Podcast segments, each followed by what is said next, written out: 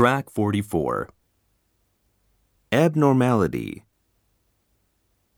1, We need to make things visible so we can easily find abnormalities.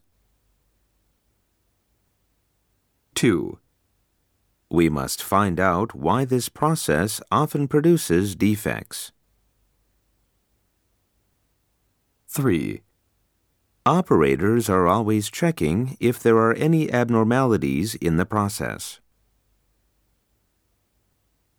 4, The process must be inspected by an operator if any abnormality is found.